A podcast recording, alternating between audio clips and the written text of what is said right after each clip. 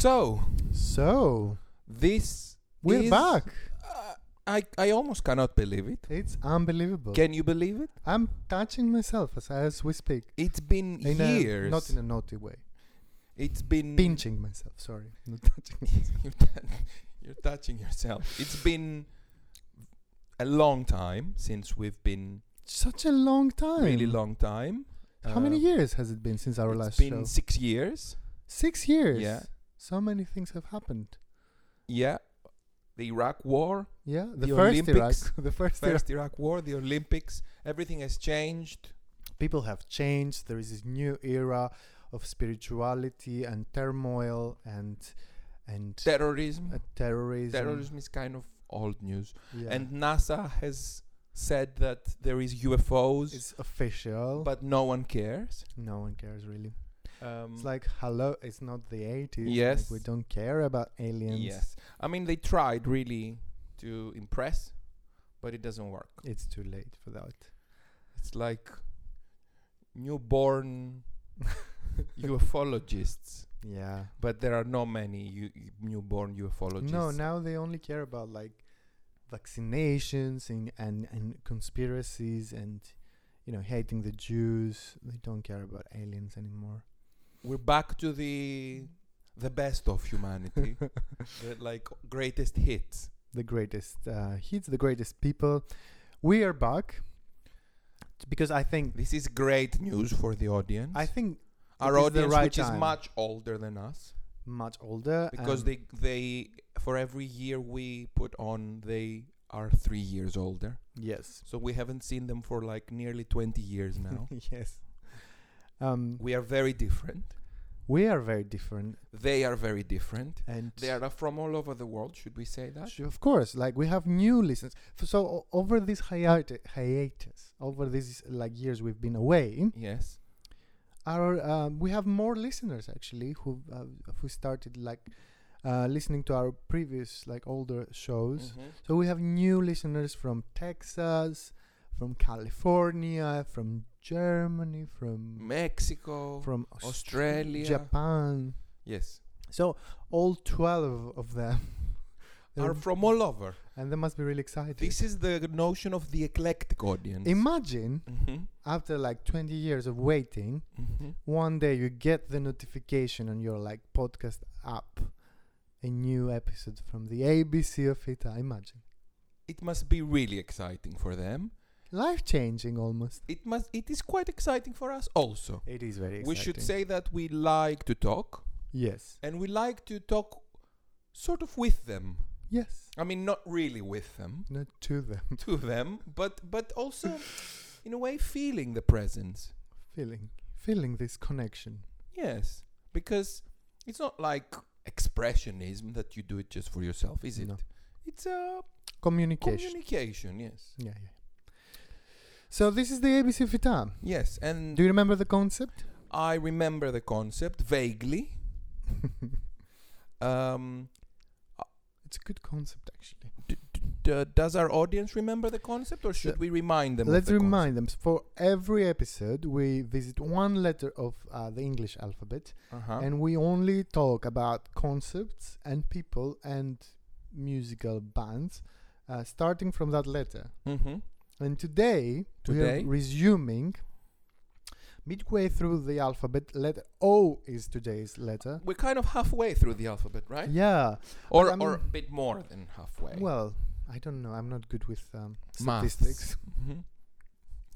The point is, we never thought we would finish this project. especially you. Well, yes, because I know our attention span is not, you know, that great, It's very low, historically speaking. But but who knows? Maybe we finish it. and you know what? Maybe we are underestimating each other and ourselves Mm-hmm. because we are very loyal. Actually. FYTA is a loyal brand, and people should remember that. Mm-hmm. It's a brand that it's here with you. It stays with you until you die. And when you think we forgot, we didn't forget. We never forget. We are always watching you. We are always there with you just before you go to bed. And in the tube, When in you the hear tube. the voice telling you you're shit, That's our voice. this is our voice. And um, we are very happy to have managed to go inside your brains in such a way Mm-hmm. to be able to affect you, love you, influence you, even if you throw us away in the bin at the end of the day. Unfortunately, Because this is, uh, we are your fathers, and this is the, you know, the destiny of the fathers to be thrown in the bin. And it's not by chance that f- a father and FYTA, they both start with the letter F. that's a big truth. Mhm. Now, let's leave the letter F. It's so far behind us. That was in 1994. It was a good episode, though. Yeah. We spoke about the death of Kurt Cobain Yeah. and other things that happened around that time. But now we are in the future. hmm Um, It's the year 2020. 2020, such a futuristic year, such a such a lovely year, Difficult year very difficult year, for everybody. and that's why we came back. Really, we were like, okay, people need us. Okay, it's Yeah. It's a really difficult time. yeah. It's the time to come back. Did we want to do the podcast? No, but But the people could not. it's the duty. People in Texas, Yeah. you know, Texas. It's really difficult, like 2020 in Texas. Shit. Imagine, yeah. Or Yeah. Germany. It's not particularly difficult, but it's Germany. you know, even when you get the money from the state and you know you have the parks and you have the twinks and everything, it's still Germany.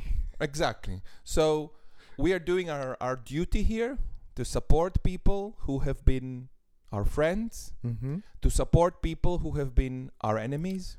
Yes, I mean we primarily do this for our enemies, really, because we have a religious role. and they are and we are committed to our enemies as as we are committed to our friends, right?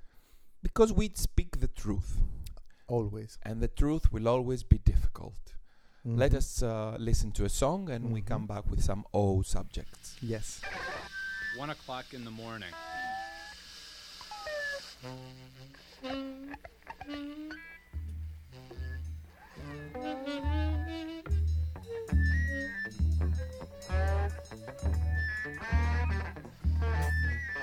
Six o'clock in the evening. Four o'clock in the afternoon. My watch is slow.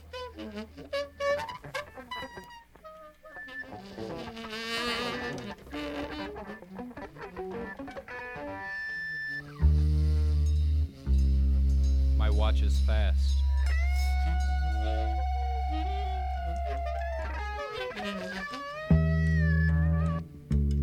You have plenty of time. I have no time.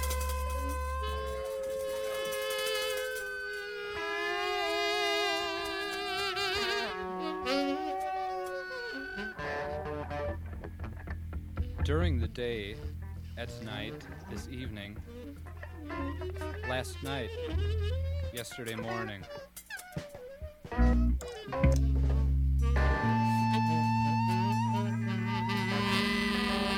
Tomorrow morning. The day after tomorrow. The day before yesterday. Every day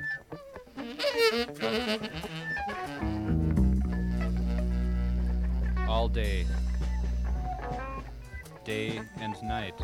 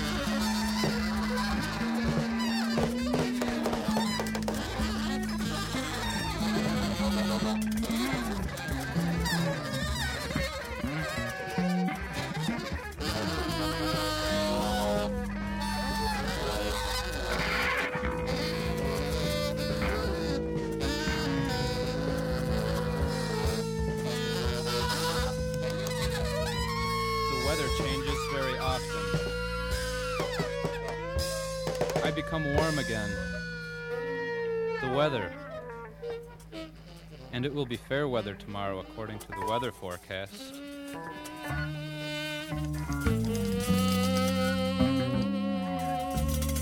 The sun shines. The flowers bloom.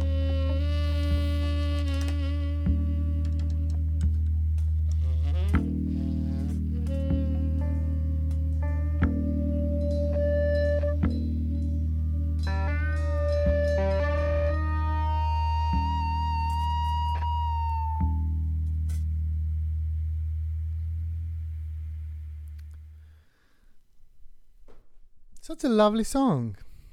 Yes. I wouldn't expect you would find uh, lots of things f- starting from O. Okay, it's not. It has. It's not like it's been very easy. It's Mhm. uh, it's a difficult letter of the alphabet. Is it? Yes. Um, but it's not impossible. I mean, in a couple of weeks we have Q coming, and Oh, obviously shite. there's no bands starting with Q.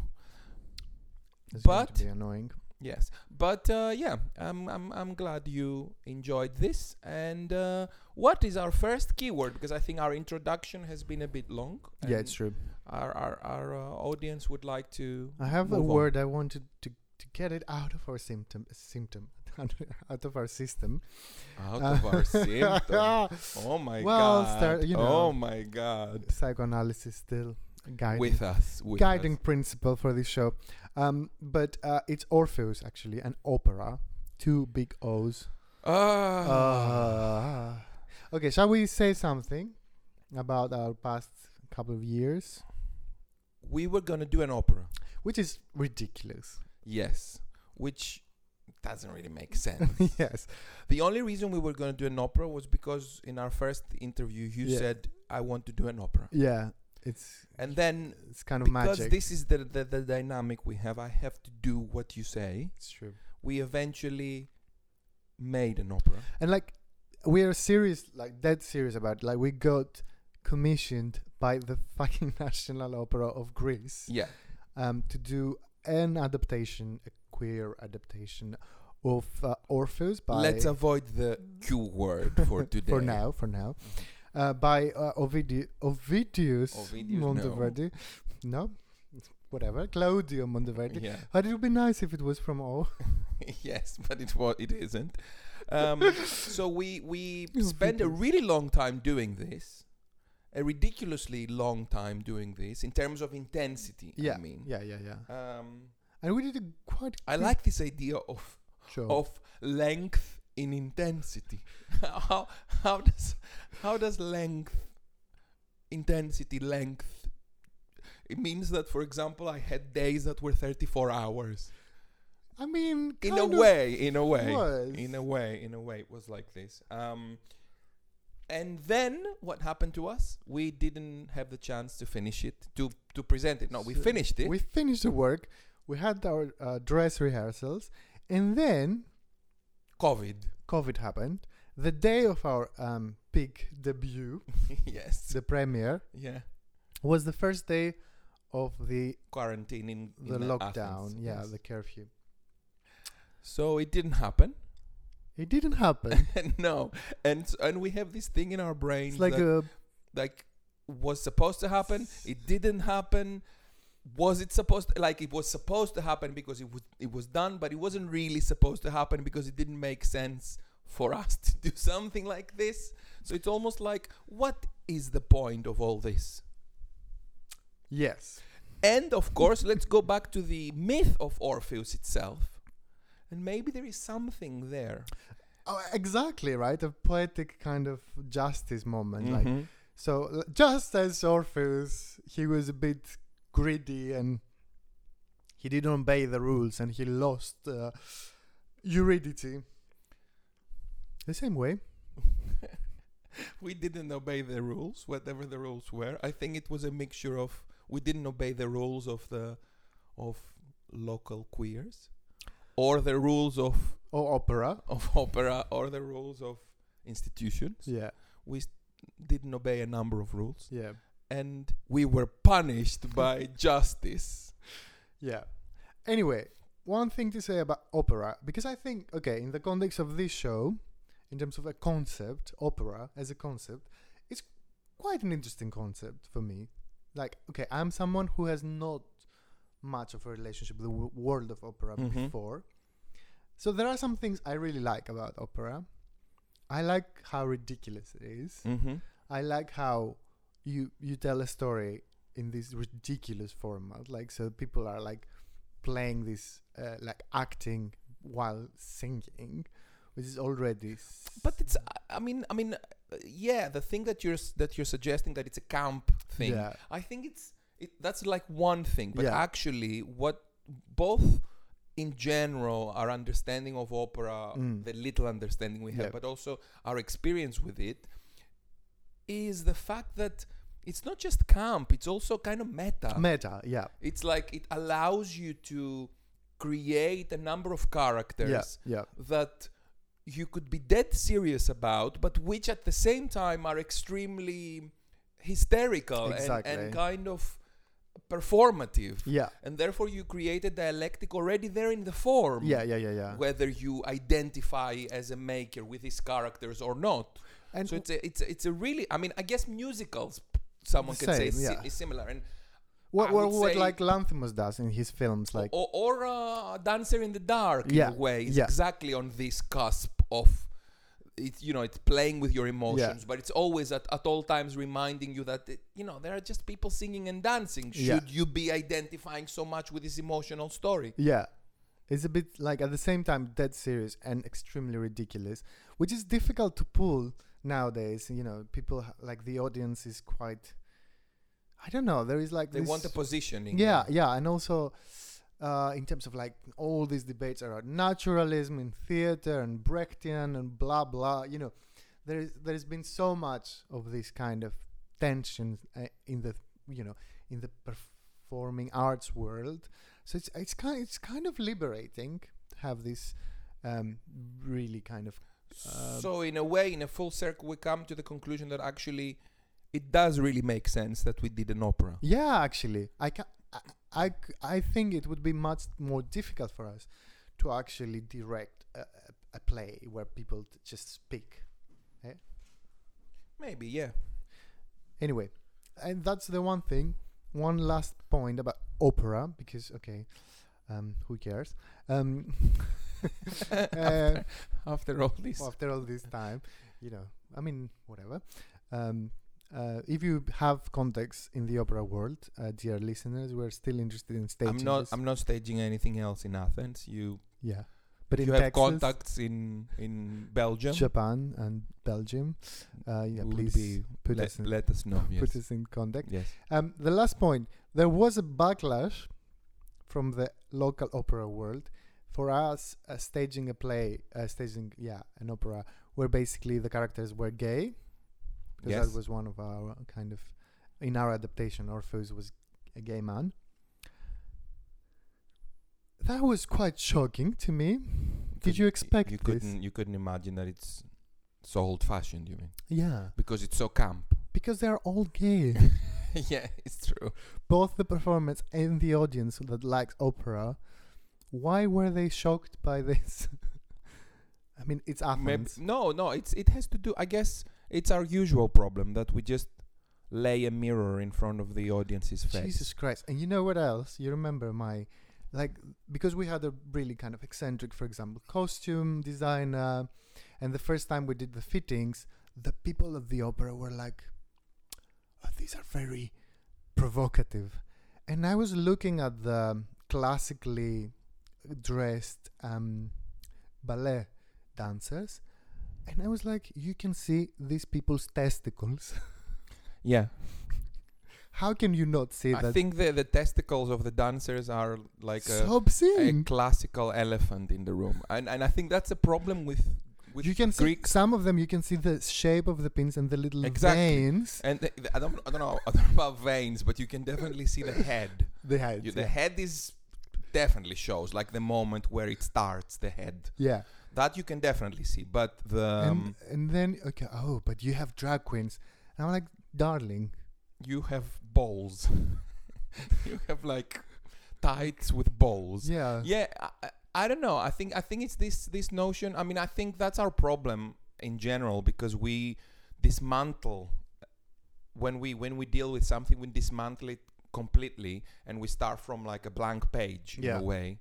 And the people who don't dismantle, which is mo- how most people work, they start from the fact that yeah, this is uh, this is what they wear, and you don't make fun of that because that's Yeah. the that's what it is. That's Yeah, the yeah, that's yeah. the you know the the genre. That's the the given.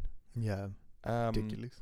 It's totally ridiculous, actually, and and and I think I mean w- what you're suggesting is in a way opening the whole question about whether someone should do a particular type of art in general. Yeah, I don't understand why someone should do a particular type of art. Um, I have more to say about that when it comes to the poet of the day of the week. okay, Anyway. all right. Let's listen to another song because we've been talking for a bit. Yeah. Yeah.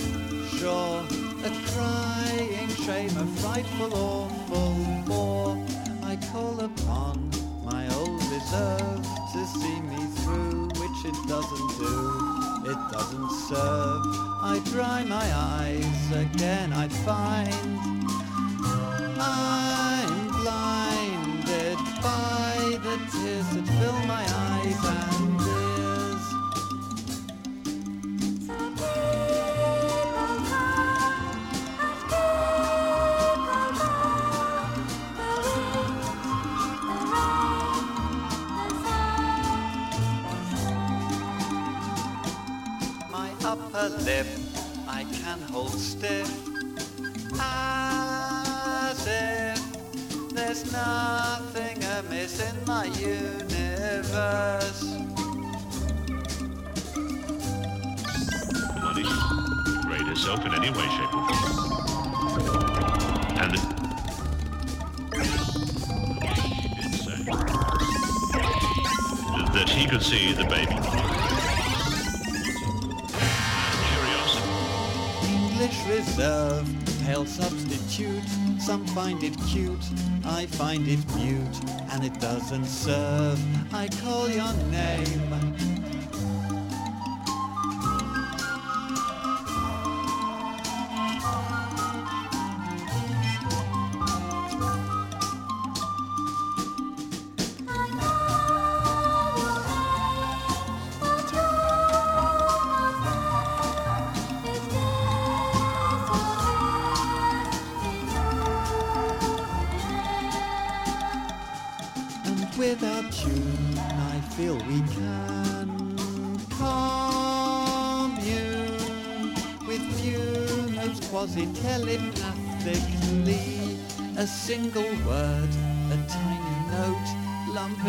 Throat. It's an emotive experience. And we unswervingly pursue. Love we do, fervently and frantically too.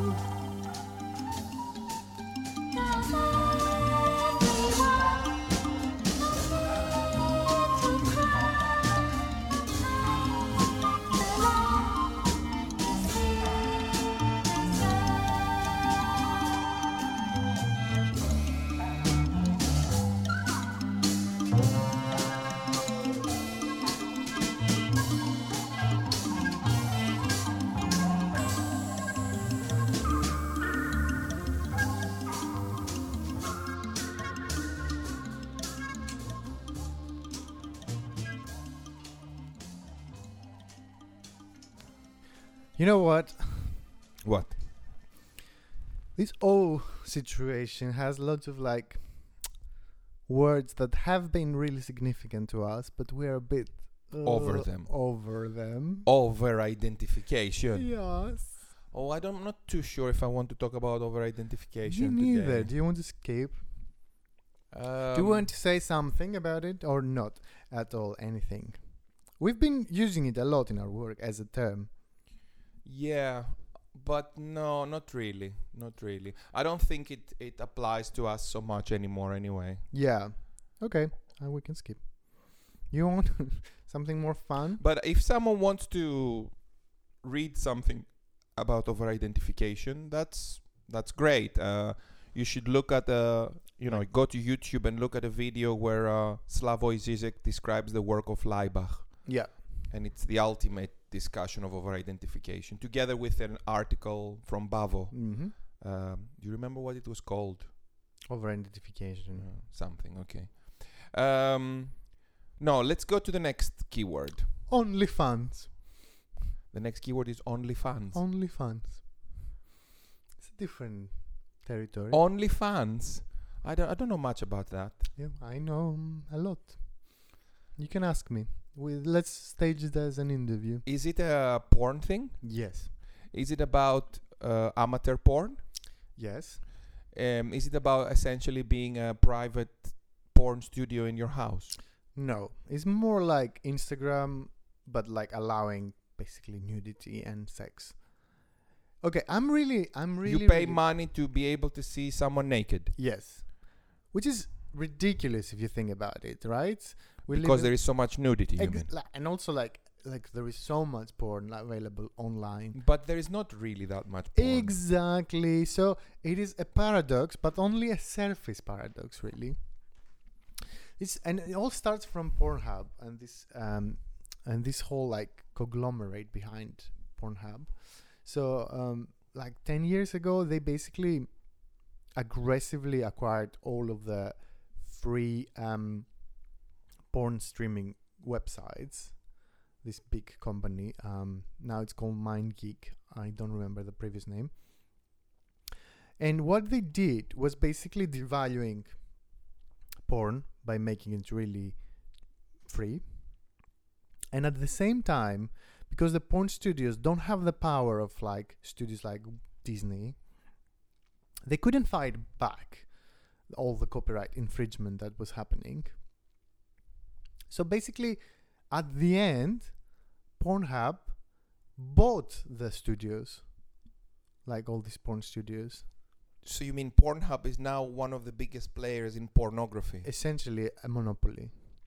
Oh wow, I didn't know that. So what has then happened was many sex workers that used to make lots of money through doing porn because the studios was pay- were paying well because obviously it's a job you know you'd want to get paid well to do it but like because now there is such a huge crisis our generation has no access to good jobs blah blah blah blah and also there is less stigma around sex work i guess um anyway more people want to do it but like now there is significantly less money in doing porn Ah, so it's it's a little bit similar with what happened with record labels and music then, Ah. essentially. totally essentially the the it's it's like the MySpace era for por- for porn actors. yeah but unlike music the musicians they have their gigs and and they're selling merch, and they have other ways to make money. Ah, but yeah, okay. T okay. Yeah, okay. But not everybody can do gigs. I mean, you know, you could be a musician that uh, the type of things you do are not uh, sellable easily live. And that you were and that you that that uh, you used to you know make money with uh, selling CDs. you can still self-publish on Bandcamp and make and take the full money. uh, If, if Yeah, but it's not so common anymore. People do not expect to pay money for releases so easily, apart from the geeks that buy the vinyl. But anyway, yeah. anyway, okay, I don't know. I don't, as you know, music. I don't. I don't know her. For look, I I am not against for of of course the MP3ization and destruction of labels, but it would be silly to say that it didn't change the way in which people can make money. So now we are in this n- next stage in the porn world where lots of um, basically established performers they're like what the fuck is this bullshit like why we don't get any money while Pornhub is literally making billions. So it's a it's an Amazon situation. Like they create Mhm. this huge global monopoly monopoly. And but the performers are like what the fuck is this? How did we end up here? Right? So they started kind of using social media to start making money and they started using Snapchat. But okay, just to pause you a little bit because I'm starting to get bored of of this Okay. kind of like really, really, really long analysis, historical analysis of uh, Porn. millennial pornography. Okay, I'm getting to the point. Yes. Uh, the, the, the question is, what does it offer that it's so Eh, special? this is what I want to discuss. So now we have this social media type of content. So uh, amateurs and and porn porno Pornographers. Yeah like sex workers let's say. They do this they produce their content and sell it through OnlyFans to people who pay subscriptions. But why do people want to pay this subscription? So one of the explanations is that people want this personal kind of relationship with the performers. So they give like five ten dollars a month and they can you know chat with the performer a little bit or send a dm but actually i don't buy this. And what is your i think it's the death drive. People want to spend money for sex. It's like it's like it's as if saying that people go to strip show strip clubs because they want to see women. I don't think that's true. There's something more. Do you understand Yeah, I'm I'm I'm, hav- I'm having a slight difficult time Do you putting know the together fetish? capitalism and and and and uh, sex and death drive. like listen j- do you know the fetish like the um, what's the name financial domination Of course, I know financial domination. Is it like that? You think? i think it is like democratizing financial domination so it's financial domination for the masses I see. it's like i pay you i pay you so i don't know so i can create some sort of It's it's almost like relationship yeah. It's like it's like you are taking your clothes off because I pay you. You're not taking them anyway. exactly Like in Pornhub. and it's example. not about the personal messages because I've been on OnlyFans and I've followed a couple of people and it's whatever. Like this is the least exciting part of the experience. Like you getting this like really like formulaic messages. Like who cares? And also sometimes it's they're clearly they're trying to sell. I'll give you also another uh, another thing without really knowing. I'm just gonna be like Yeah. throwing Maybe something you should here. start. Maybe you should start an OnlyFans account. Right.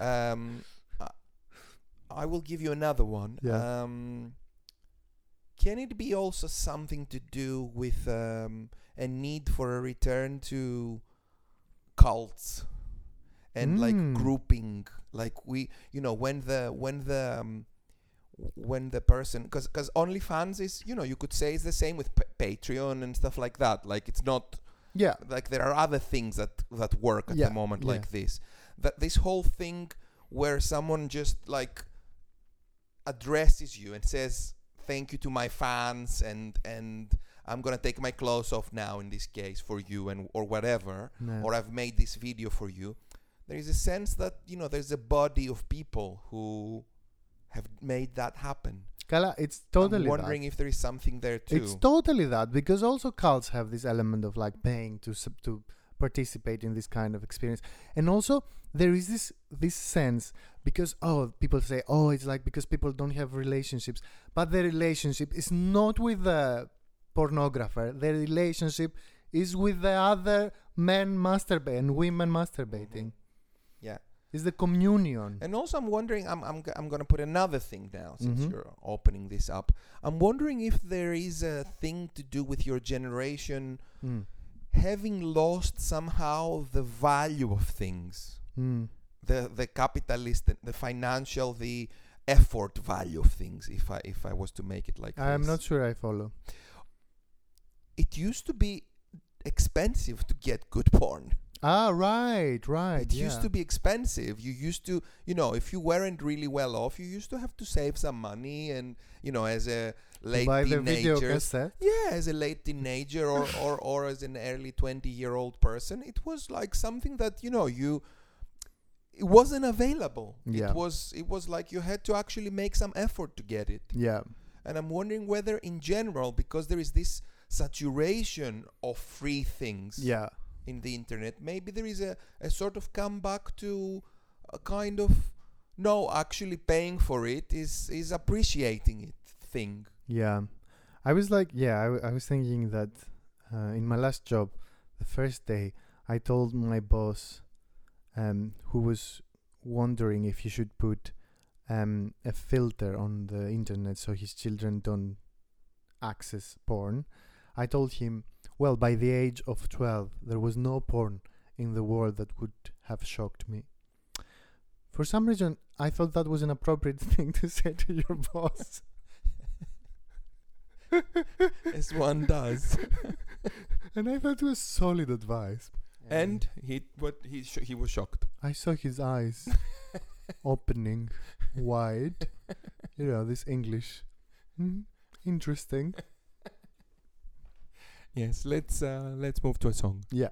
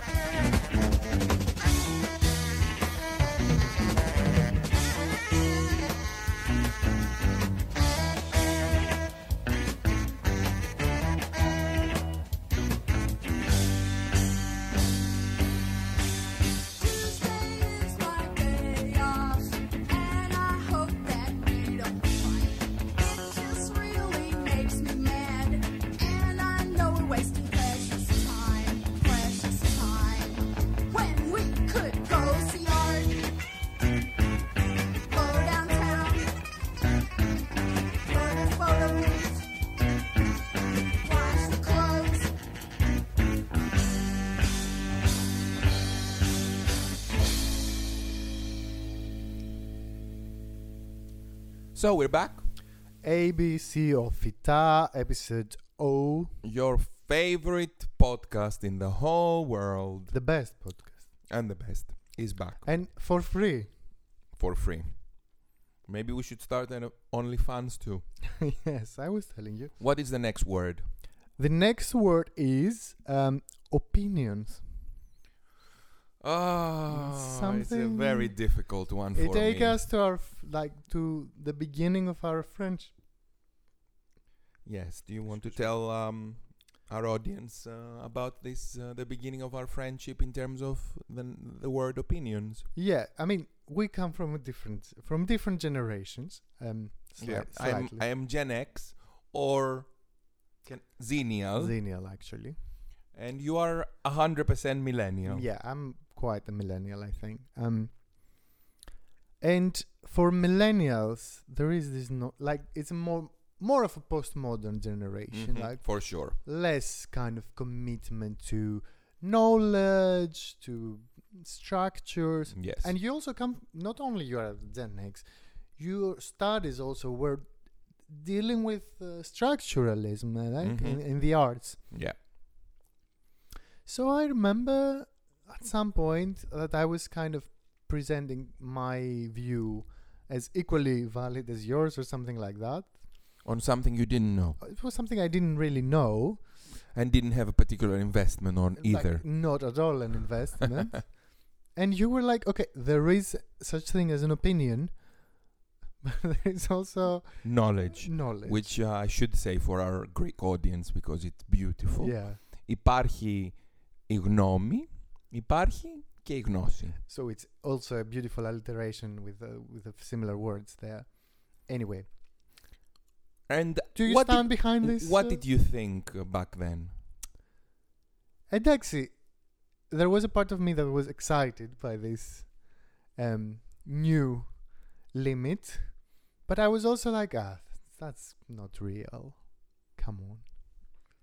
Well, I mean, I have been accused of being an elitist, obviously, because knowledge is gen- generally comes with, um, you know, studies and and uh, uh, the privilege of being able to be educated and so on. Yeah, Whereas opinion, it's like- as it says, everybody's got one. yeah, exactly. Um, but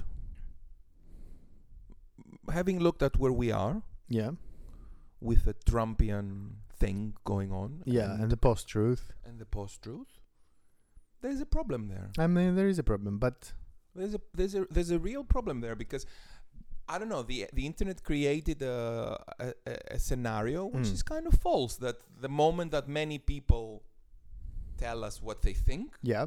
somehow democracy will be working brilliantly. But to to our defense as millennials, who started this bullshit about the internet? Like the transmedial, uh, you know, like the Deleuzian, uh, u- Yeah, like techno utopians.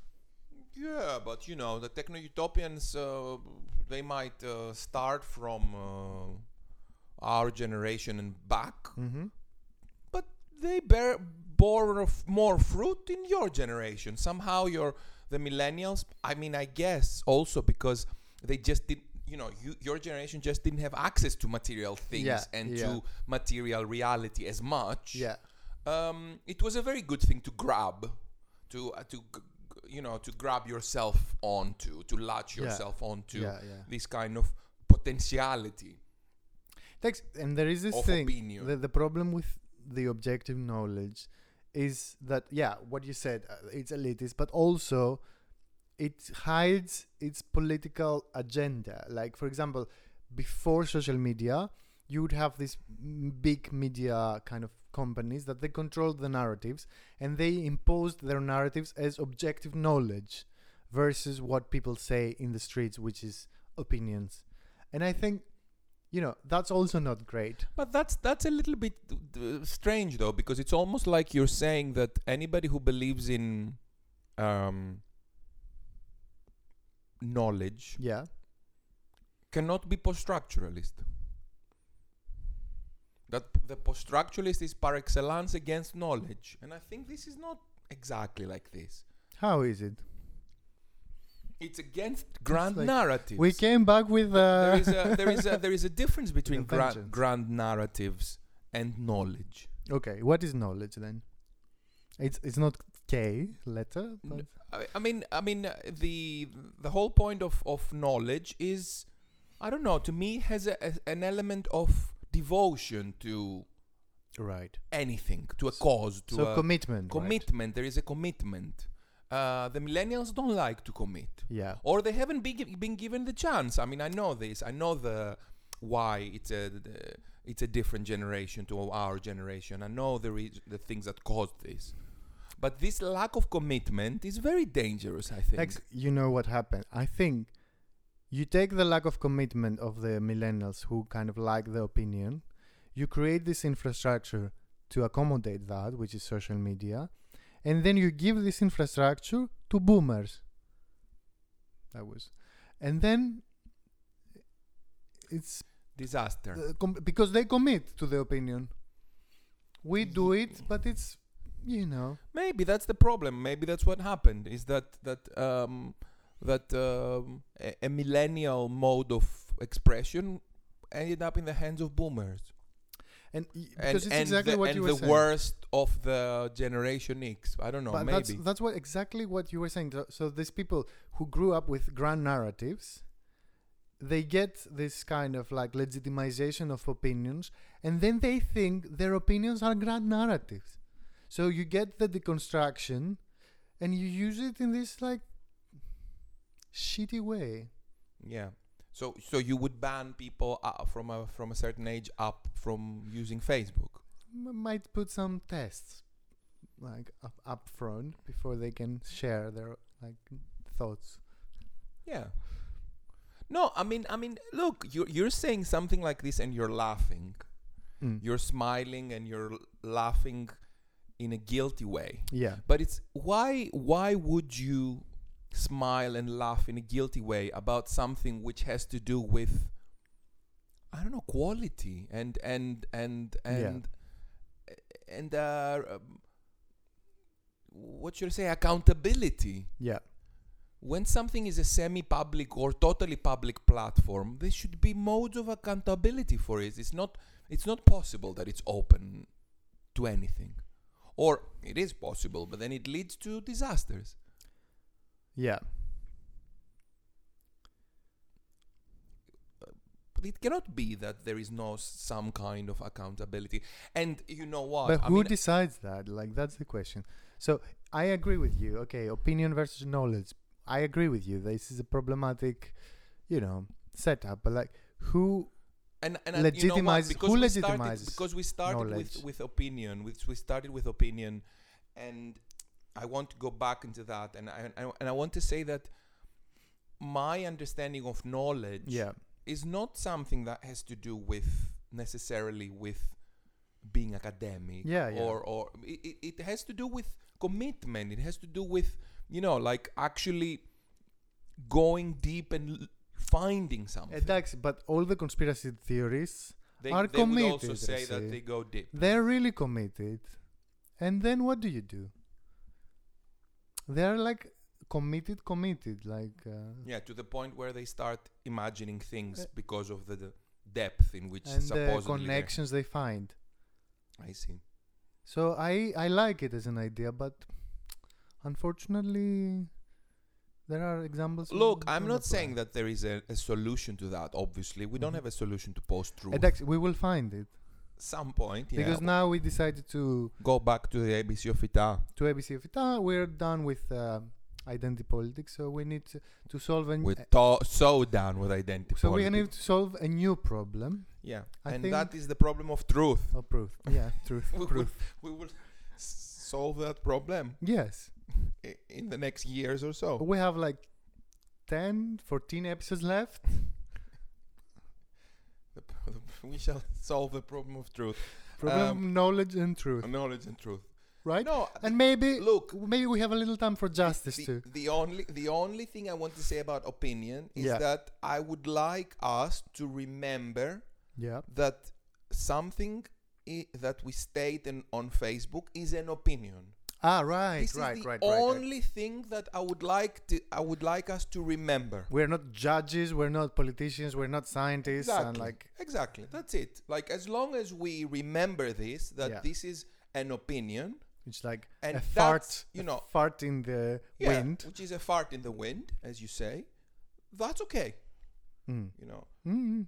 And No, I, and I think good. that you know, if if everybody had that kind of reflection and that sort of self uh, self mocking that Mm. the acceptance that this is an opinion includes in a way by Yeah. default, Yeah. it would be much easier It the situation. I, I think before social media, having an opinion in a group of pe- like voicing an opinion in a group of people, you know, people could you know be upset or like make fun of you, but it wouldn't be this the end of the world. And like it would be like, okay, he said a stupid thing. Let's move. I think on. there is also the um, scripta manent problem. yeah, totally.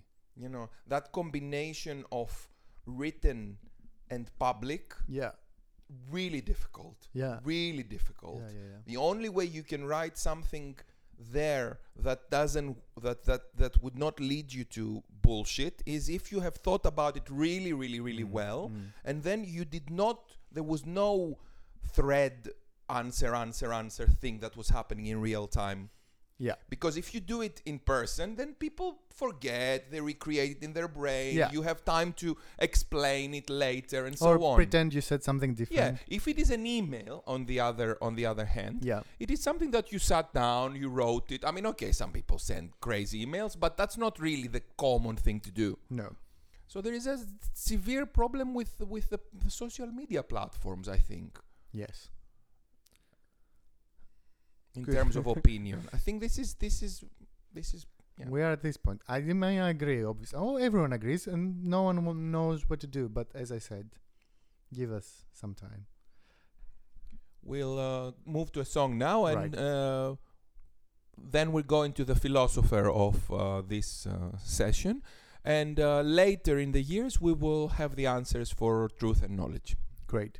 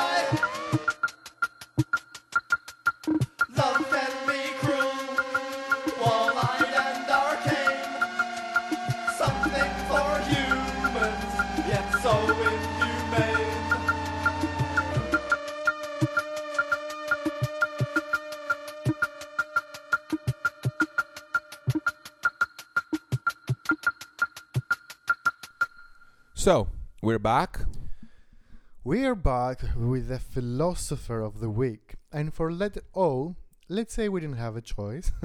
It's not like there's yeah, there's been there are so many people. Huh? Not that many. So we will talk about William of Ockham. William of Ockham. Do you know that guy? no. So he lived in the 13th century. hmm So it's been a while since he's been a, uh, around. Longer than our last show. Yeah, slightly longer. Um, he is a theologian. You know, like the medieval philosophers, they're always a bit dodgy. Yeah, like theology. Yeah, he liked theology, but he also liked nominalism. Oh, my favorite. I know. For our friends who want to know more about nominalism, you can go to let N. D- did we speak about that? I don't even remember. I don't remember either, but but go to letter N anyway. I think we must have spoken about it because it's really important it's to you. It's true. It's true. Very important. So nominalism is this philosophical theory. When- it's okay. They can go to the letter N. Imagine if there is no nominalism there. What a shame. Yeah, go on. Anyway, but what he's not famous for his amazing nominalist uh, theories. Um, he's famous for his razor. The razor. Occam's razor. So Occam's razor, and if there are some logicians uh, um, among our audience and they know more about it, we don't care. I thought you would say, c- contact us and let's c- continue this No, because, like, discussion. Obviously, my understanding of this is based on my very quick reading of the Wikipedia page, yes, well done. uh, as one does with philosophy. as one does with philosophy. Anyway, so Occam's razor. What is Occam's razor? So is this axiom that if there are multiple kind of um, ways to solve a problem, What What do you mean by a problem?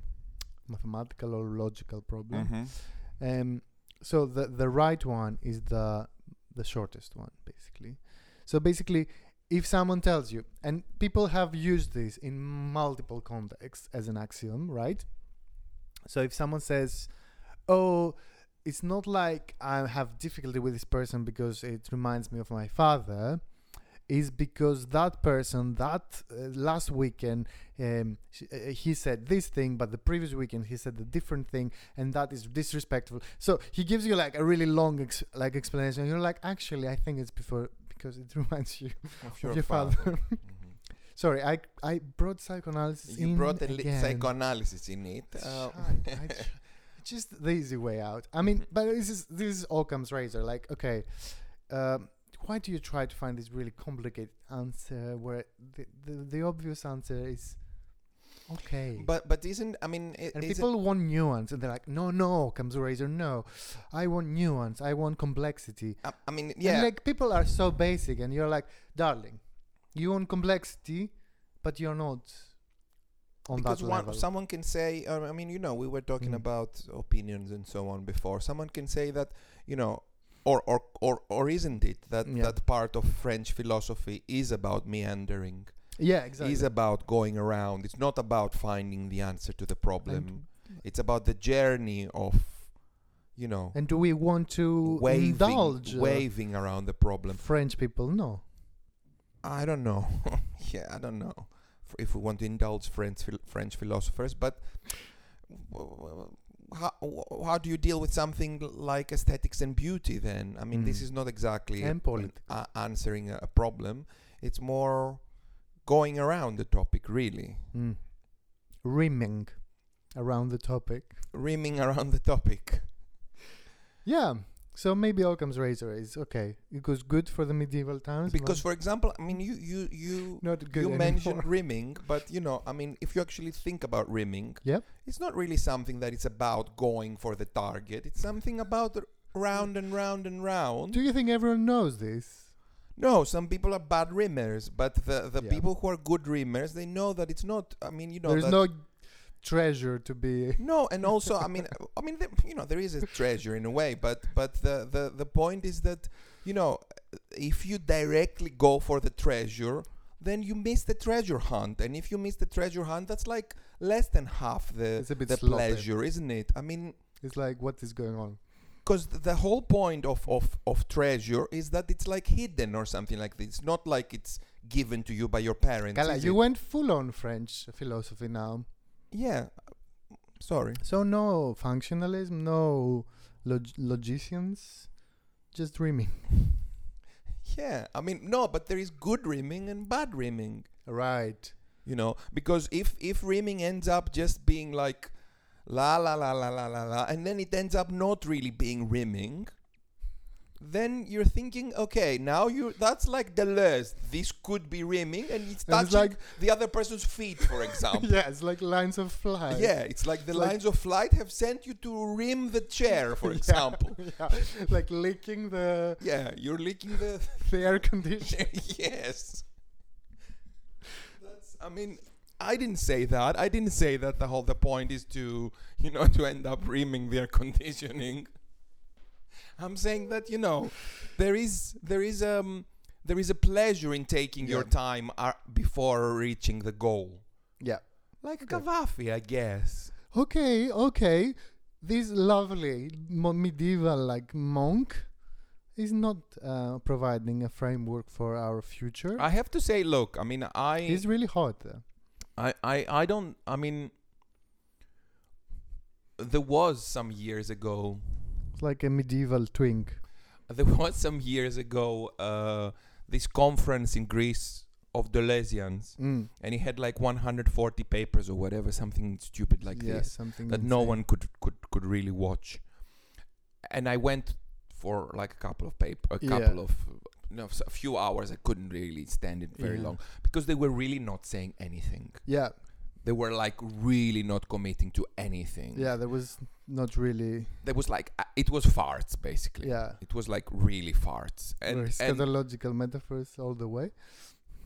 but Yeah. you know bec- no i mean i mean i think a fart is a good metaphor because It has some impact. it has impact it is also produced by things that are possibly good for you Yeah. or are food or are food for thought Yeah.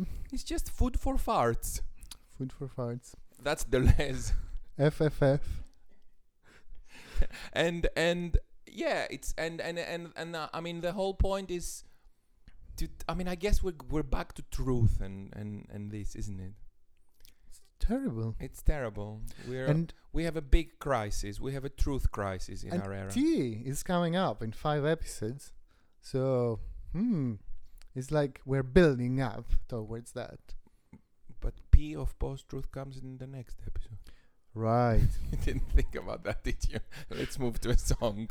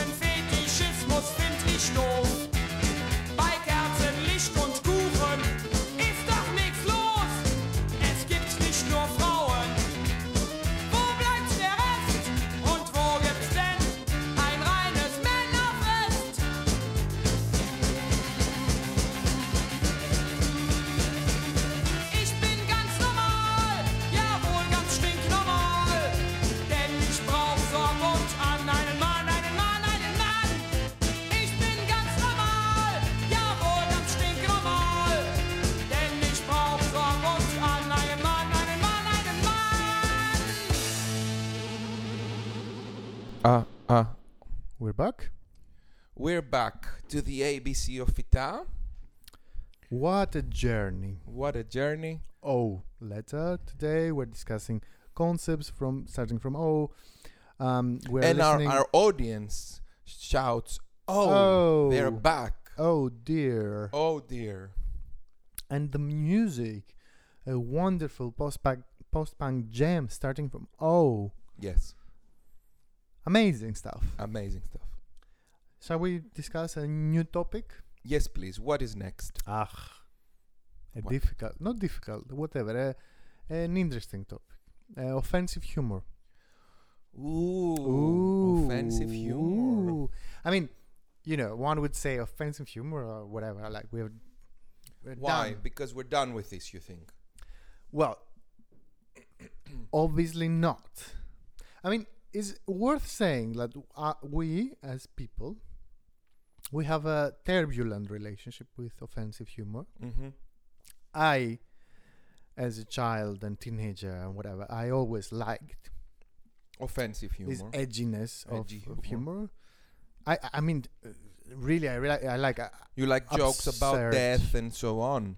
I like absurdity in humor, but I, I like, you know, that's why offensive humor is effective, is because it's transgressive, right? No. Mm-hmm. Anyway, But absurd and transgressive is not the same. well, not the same, but uh, don't they have some sort of like uh, they can overlap. Okay. overlap? yeah. Okay. because absurd is about always Making fun of reality. and Yes. subverting the expectation, which is Mhm. like the, the, the you know the function of humor. Like yeah, but one could say you could subvert uh, things without uh, offending. yes. Why is there a need to offend? Anyway, and then it comes to the politics of of you know punch punch up, don't punch down, all Mhm. this kind of notion of like oh, offensive humor is often like taking the piece of like people without privileges, you know, identity politics, etc., etc. Mhm. And I'm saying that like, oh, I'm a bit bored, but also I am not doing this type of jokes really Mm-hmm. in my life, or especially in my public life, let's say. the, I mean, I think I think the question is not. I mean, obviously, we are not here to ask whether offensive humor is Good. good when it uh, punches down. Yeah. It's not about this, obviously. The question is what is offensive humor and how far can humor reach to deal with the darkness of the human experience before it becomes problematic? But Or okay, who but frames also the punching, the punching down, uh, the punching down humor. I mean, we shouldn't take as given that is um like ma- damages somehow the the people without privilege. I think that's also an open discussion. Like if I make uh, a racist joke, um, I don't know, to a friend of mine, with a friend of mine, um, how like what is the damage? It's like normalizing. Yeah, but I'm not sure it works like this. Yes, I mean, I mean, it's not. It's not a point of who hears it exactly. It's a Exactly, question of exactly. Is normalizing, normalizing violence. discourse. Yeah. It normalizes discourse. I, I, I don't have such a problem with that, with the fact that particular particular things normalize discourse. My problem is more psychoanalytic. It's What it's to it? do with yes, but is it good not to talk about things? Is it good to block humor? Is this the right way to deal with issues? Yeah, I mean because is it is it is it is the prohibition of swastikas s- sorting the problem of Nazis in Germany? That that's what I mean. This is this is my my issue. You know, it's like okay, um, they have banned Little Britain because it uses black faces. right. Is this a solution? I don't know. Is it a, is it a solution? Because I'm thinking, does this show really particularly have the blackface element central to its character? I would say no. There is this thing with Wha- wha- offensive humor that there, like, because I know it from myself, and obviously, like, this is subjective and um, and everything. But like, there i- there are like different types of offensive jokes, and some of them I find really like sh- bad and problematic and boring and everything, and some others I think they open up the possibility of of I don't know of connecting. Yeah, but the problem with uh, that is that, you know, then who's going to decide? Exactly, but that's the thing. But that's the thing. That's the thing. And because we cannot have this discussion of nuance and complexity every time a joke is being spoken, so we decided we decided that this is not worth it. Let's let's let's basically foreclose this space of the of the offensive jokes. Um and that's why like very often you, you will hear like the right wing people on the internet, like the alt right people, saying, "Oh, the left can't meme because you see the left is meme and it's like full of text and explanations and asterisks and nuance." Yeah, but I mean, like meme is not about that's that. A, that's a problem. That's a problem. I mean, the problem, you know, I mean, you end up losing when you when you hand humor over to the to the right. Yeah. You cannot, you, you know, that's that's just like I mean, what it's a, I think it's a major problem of the left that it has and actually, decided to to lose humor. It And has decided to, about, to, um, to, to throw humor in the bin because it's a dangerous uh, tool. And it's not about comedy because I believe there are really brilliant comedians who can, you know, create com- complex and engaging content thr without being offensive.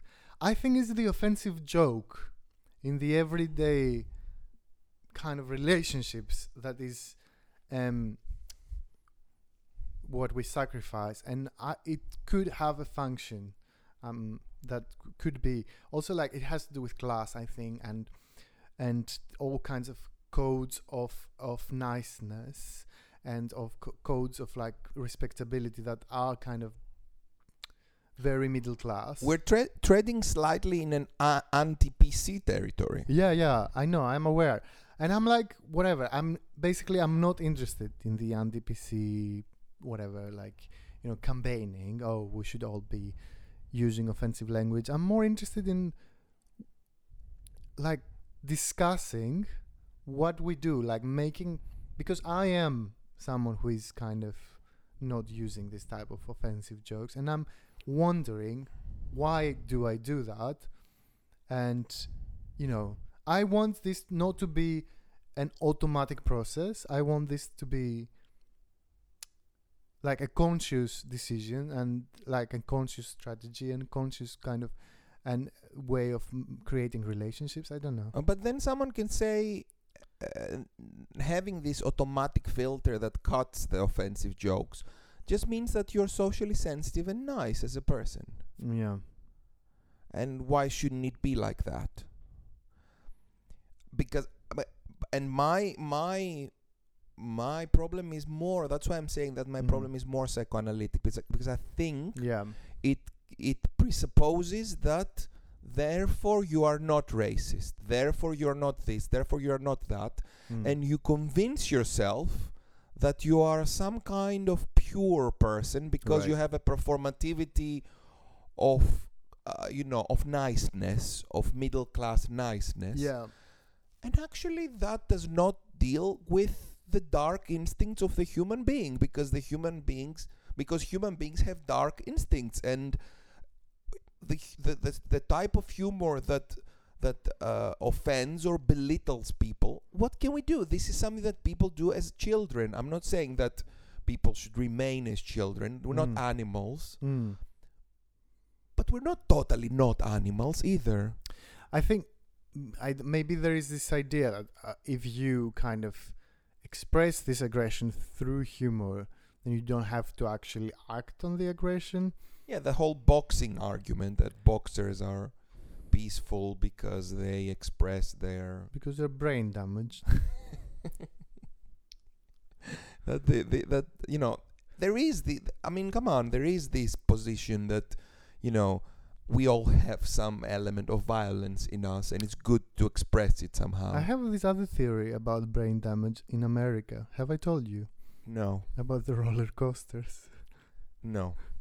That because America has so many roller coasters, and they're actually really bad for your brain, and they all do it as children. How do you know that they're bad for your brain? I've read some research, and they all do it as children. They all do it because they have so many of them, and then they end up like being like you know Americans, and I think someone should study the correlation. Let's go to a song.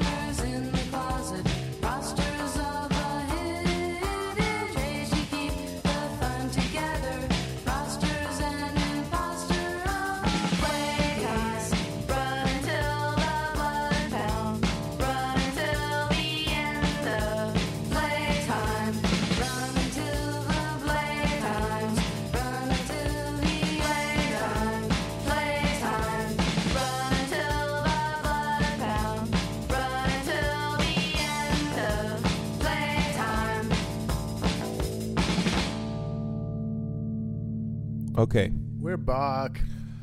we're back, and you know what time it is? Oh my God! What time is it? It's time for poet of The week. the week. My God! Who is the poet of the week? The poet of the week is Frank O'Hara. Oh, so nice. You should tell us uh, a few things about uh, Frank. he he's been around in the 50s and the 60s and uh, you know what i found really annoying? I was reading like a biography and it was like oh he was part of this poets um new york school not to be confused with um, painters um, movement of the same name because the painters movement was about like abstract expressionism whereas the poets it was all about like spoken language and stuff like that. And this malaga this is the epistemic violence of conventional art history. Because of course they, they are not distinct because they were the same people the same companies they were friends. And just because it has different expression in different media it doesn't mean um, you know what? Like oh this idea of like an artistic movement that it has this specific characteristic and you know what i mean? Yeah, but you're kind of talking crap. No? Because yeah, because in very many movements there is poetry together with film and this and exactly exactly. So I'm not sure what you were reading. You were reading some crap probably. Eh, but because it's in, in very many it's not so often. no? No. In du- during the 20th century there are very many cases in which That's it's not true. It's not true, and you will see how people talk about uh, Dada, and they focus on one medium, and they don't show how the intermediality of the movement and some figures yes, they like do. no, they don't, and some of the figures that they are like the writers, they don't have the same representation in art history as the as the other members of the of the of the movement. No, No. Maybe you read more nuanced uh, art history, and I read more basic. Wikipedia. Thanks. Do you have something to say about Frank O'Hara apart from your r- generally vague people don't combine media when discussing movements comment? I like him. He's a really good poet. I like what he did with poetry, and he's obviously very um, influential And about his life, do you have something to read? to about say? um, his life, yeah. his special friends. yeah. Um, he's gay. Uh huh. You know. Is that it? Yeah. Do you want to read? I'm going to read it. Actually, I'm I, I'm I'm I'm happy to read a gay poem Mm-hmm. Because um, have I told you? No. I'm reclaiming my gay identity Good for you. because I think uh, queer politics have taken my gay identity and slashed it. Okay. But Because wait for the Q letter, Because I think queers are fascists. oh my goodness. So uh, I'm I'm reclaiming I'm reclaiming my gay identity. On that mild uh, On that statement. mild statement, I'm reclaiming my gay identity. For James Dean, welcome me, if you will, as the ambassador of a hatred who knows its cause and does not envy you your whim of ending him. For a young actor, I am begging peace, gods, alone in the empty streets of New York. I am its dirty feet and head, and he is dead.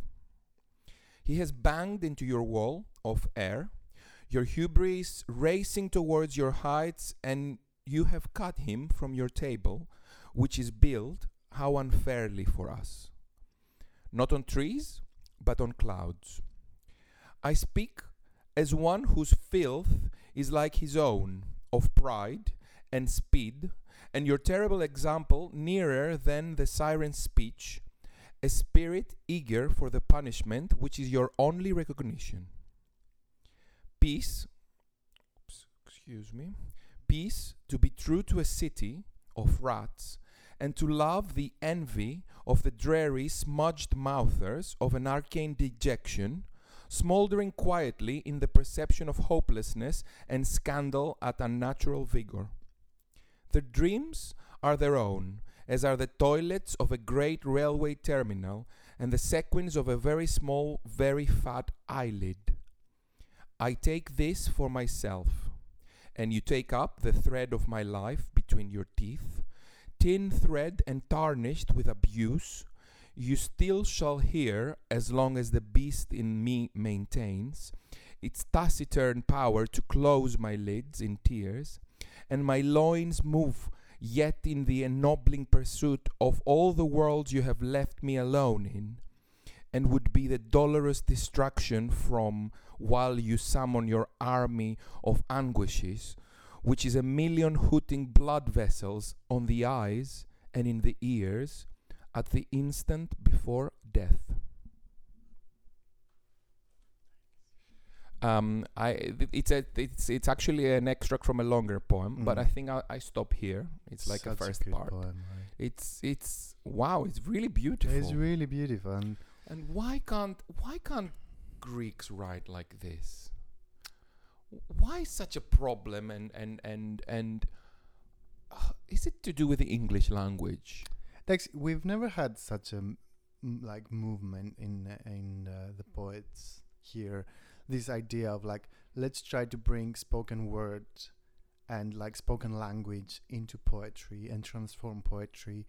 Um, it's never been like a movement here like that. At the same time that Frank O'Hara was writing like this, you know, you know, people in Greece they were kind of trying to Talk about flowers, no like try to build revolution. to build a new language they were like doing this modernist thing um and but like you know based on the work of pound and eliot and this kind of this generation But not even. Eliot. yeah but like also or or supposedly based on Eliot, but actually ending up writing significantly more flowery. because it's more complicated also what was spoken language in greece at the time you know you know like all these debates around the different dialects and etc. the etc. modernization of the language and so on.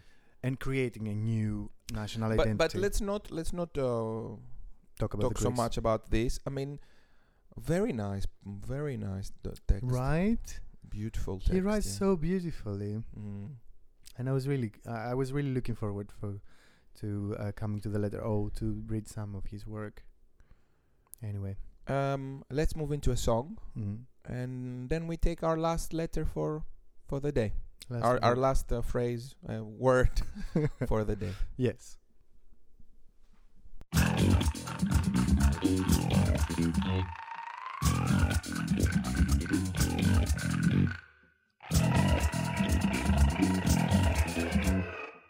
Mein Leben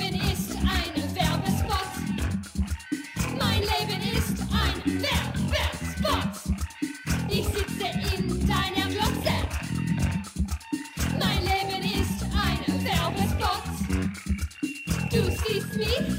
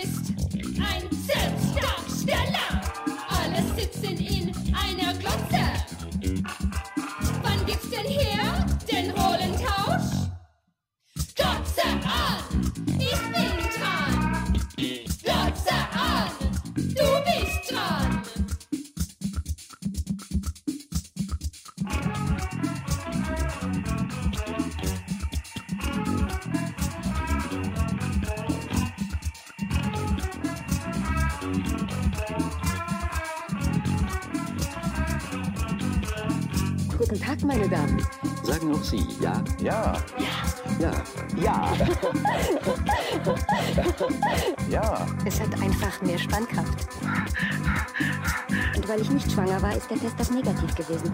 Millionenfach begehrt. Himmlisch, tausend und einmalig gut.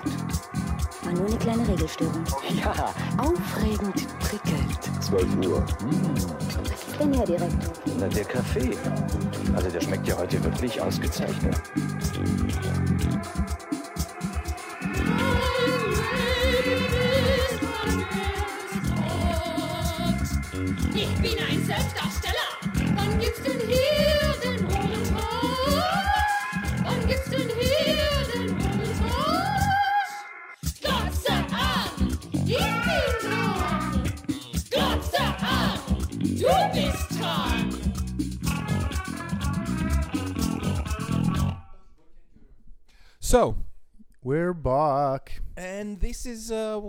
Our last word for the day. We've made it. We have a new podcast. So exciting. Very exciting. We and and thank you for staying with us all the way. Two hours. You know, it's good. Yes. Good stuff. Good stuff. And we will uh, we will check uh, so that you listen carefully to all of the things we've said. Next episode. We will uh, test you. I don't like when people listen to podcasts while doing other things. Why? You need to commit. Yes, but we bubble a bit as well, It's true. so it's a bit difficult. and I never listen to our podcast anyway. you don't. I mean, no. I mean, why should we listen to our podcast? We've it's. We we we would listen to other people's podcast. do you listen to other people's podcasts? But I generally listen to other people talking. do you? yeah, I like, for example, lectures, and I never miss anything by ContraPoints. yeah. I like I like when ContraPoint speaks. It's good stuff. Yes. Anyway, so last what's word. the what's the last word for the day? It's um, it's a strange word. Yeah. It's the word obvious. Obvious. Mm-hmm. Okay. Something that's really obvious. Mm-hmm. What about it? What, does about? it what does it mean obvious? Well, you tell us. I mean, l- there is the first level, the semantics, in something that y- does not need really ex- an explanation. Uh-huh. Right? It's like self-evident. It's obvious. It's like duh. uh, It's obvious. It's like What part of it don't you get? I mean, there is a, a- already when we're trying to describe it. Then there is a kind of Foucauldian power in the performativity. I didn't see that coming. Sorry, because there is already there is already a performance of you know something agreed upon that Right. the other person doesn't get. It's like, hello, like, are you totally like, you know, come on, get on the bus or something. you know, So it's like um, you only say something is obvious if so- if it's actually not that obvious and someone is not getting it. Yeah, of course, of course. There is a. It's almost like it's a. It's um. It's uh, to say that something is obvious Mhm. is um. Is is is being offensive? Really, it's, be, it's being mean. It's being uh, Mm. judgmental. So There's nothing. There is nothing that is obvious, really. exactly, especially if someone is asking, um, but like this particular word becomes a tool in the hands of certain people. For example, in the arts world, Oh, the fine arts. oh, the fine, but the. F- oh. Okay, I mean we're we- done with the fine arts. We're done. We're like. S- We were done with the fine art world before we We're done with identity politics. No, before we entered the fine art world. it's true. Like before we even talked or I- imagined or thought about the art world, we were done with the art Like- world. It's the most vacuous and uh, vapid cesspool of of nothingness. Cesspool of nothingness. yes. One could say this is a bit harsh. yeah. A different cesspool of shit. No. Hmm. Does the word cesspool exist? Or did I or is it a portmanteau of pool and cesspit? Cesspool. Is it called cesspool? For the arts for the arts world? I'm gonna make a portmanteau that means dump.